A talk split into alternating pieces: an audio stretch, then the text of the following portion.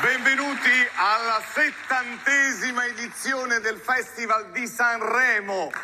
Ok, ci siamo. Signore e signori, stiamo entrando in quel periodo dell'anno, in quella settimana in cui si apre uno squarcio spazio-temporale e non sappiamo chi siamo, da dove veniamo.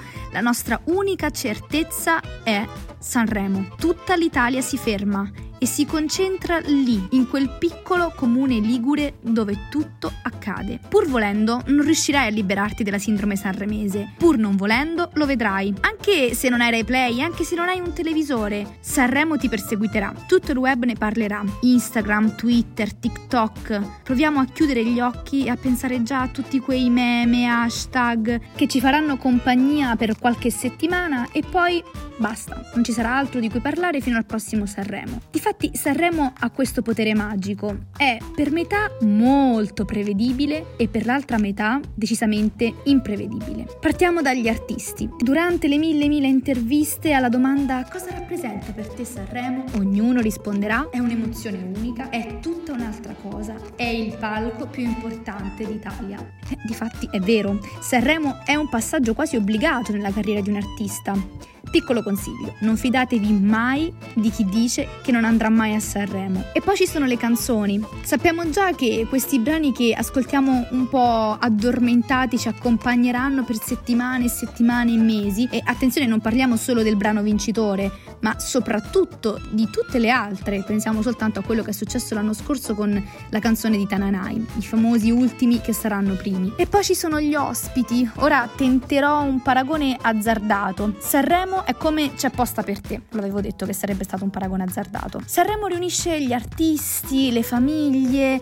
La parola chiave per Sanremo è reunion. A Sanremo c'è spazio per tutti. Campioni dello sport, attori, giornalisti ed infine c'è spazio anche per le polemiche polemiche, le polemiche del pre-Sanremo, le polemiche che accompagnano il festival e le polemiche del dopo Sanremo. E poi c'è un ultimo fattore, c'è il Fanta Sanremo. Sanremo per molti anni è stato appannaggio dell'elite, di quei pochi che guardavano questa kermesse. Adesso, e soprattutto grazie al Fanta Sanremo, un gioco, un gioco molto banale, si è riusciti ad avvicinare le nuove generazioni al più grande festival della canzone italiana. E quindi la vera domanda è: siamo veramente pronti a questo nuovo Sanremo? Tutti sentiamo musica, ma forse in pochi l'ascoltiamo veramente. Sappiamo che se parliamo di musica non parliamo solo di parole al vento. Il cantautorato italiano e non solo ci hanno insegnato che le parole sono importanti e che tutte le canzoni, in un modo o nell'altro, ci vogliono dire qualcosa. Io sono Elena e questo è Tra le righe, una nuova rubrica di Raduni Musica.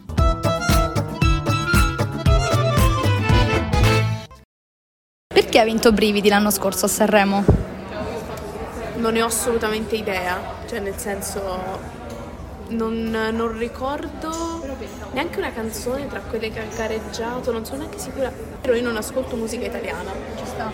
Però ecco, sicuramente Brividi è una di quelle canzoni che a prescindere da quelli che sono i tuoi gusti musicali sei costretto ad ascoltare perché in una maniera o nell'altra le senti entrando in un centro commerciale, passando accanto a una macchina con i finestrini abbassati che sta sentendo la radio, qualsiasi circostanza. Eh, sicuramente è una canzone orecchiabile che ha un testo che rimane impresso. È comunque una canzone molto carina, orecchiabile, però secondo me mm-hmm. uh, non c'erano degli avversari uh, all'altezza. all'altezza. sì, nel senso che se ci fossero stati, che ne so, di nuovo i Maneskin per dire, eh, non avrebbe avuto, Brividi non avrebbe avuto chance, per me. Allora, secondo me, oltre la canzone molto orecchiabile e tutto, anche il fatto che sono due, mh, ci hanno portato un po' un'immagine diversa della mascolinità, erano molto più tipo fluidi mm-hmm. e hanno un po' rivoluzionato forse Sanremo che era sempre stato molto tradizionalista eccetera.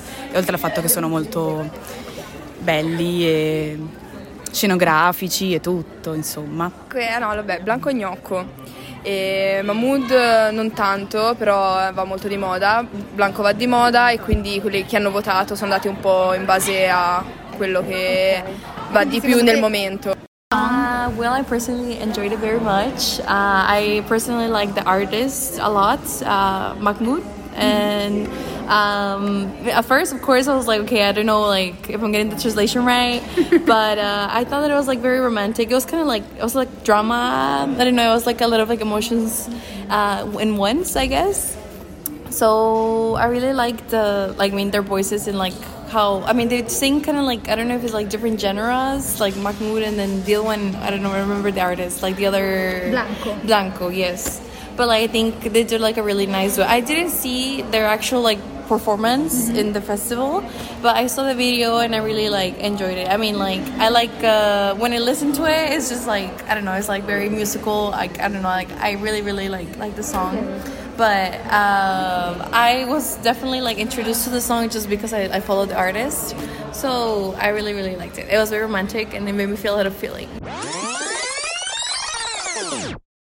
3 minuti e 19 secondi, 3,3 milioni di stream in 24 ore. Se questo podcast non fosse intuitivamente collegabile al brano Brividi, non sapremmo contestualizzare questi dati, perché nonostante rappresentino il successo fattuale e numerico della canzone, forse non bastano.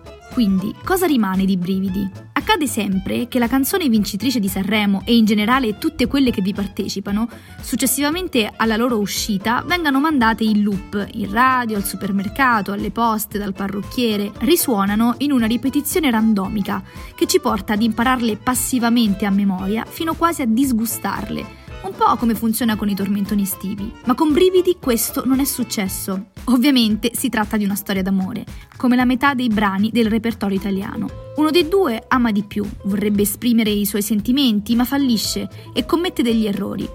Per rimediare, l'amante cerca qualcosa di materiale, ma anche di materialmente impossibile da ottenere un cielo di perle. Le voci di Mahmoud e Blanco si fondono alla perfezione in una ballad dal tocco urban che ripropone le melodie del classico scenario sanremese, rivoluzionandolo, parlando di un amore universale, non definito, umano. E come sempre, prima di analizzare il brano, parliamo un po' di Mahmoud e Blanco.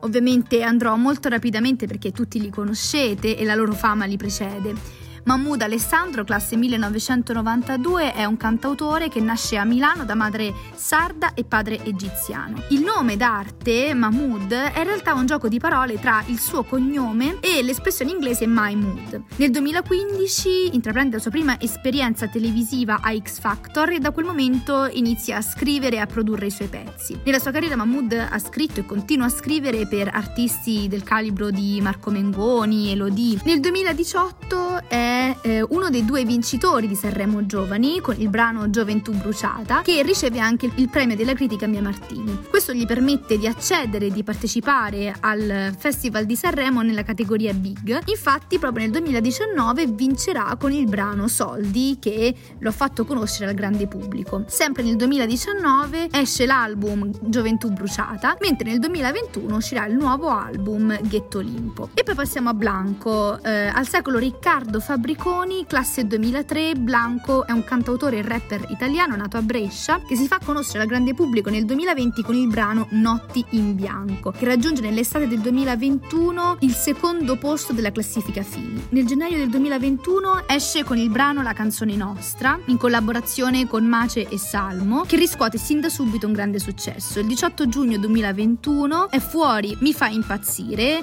realizzata in collaborazione con Sfera e Basta, che mantiene il primo posto per ben 8 settimane consecutive. Nel settembre 2021 esce l'album d'esordio di Blanco, Blu Celeste, prodotto da Michelangelo, che svetta subito nelle classifiche italiane. Nel febbraio del 2022 partecipa al Festival di Sanremo insieme a Mahmood con il brano Brividi. E ora arriviamo all'analisi del testo. La prima strofa inizia con Ho sognato di volare con te su una bici di diamanti. Mi hai detto, sei cambiato, non vedo più la luce nei tuoi occhi.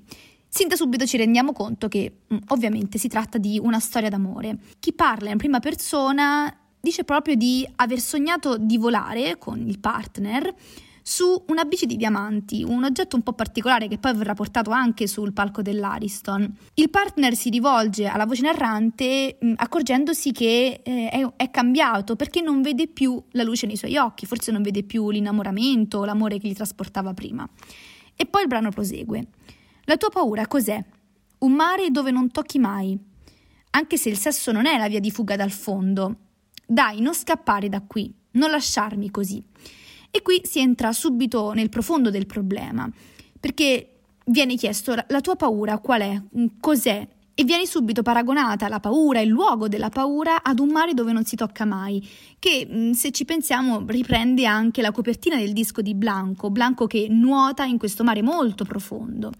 Anche se il sesso non è la via di fuga dal fondo nostra, dal nostro problema, dal problema del nostro amore.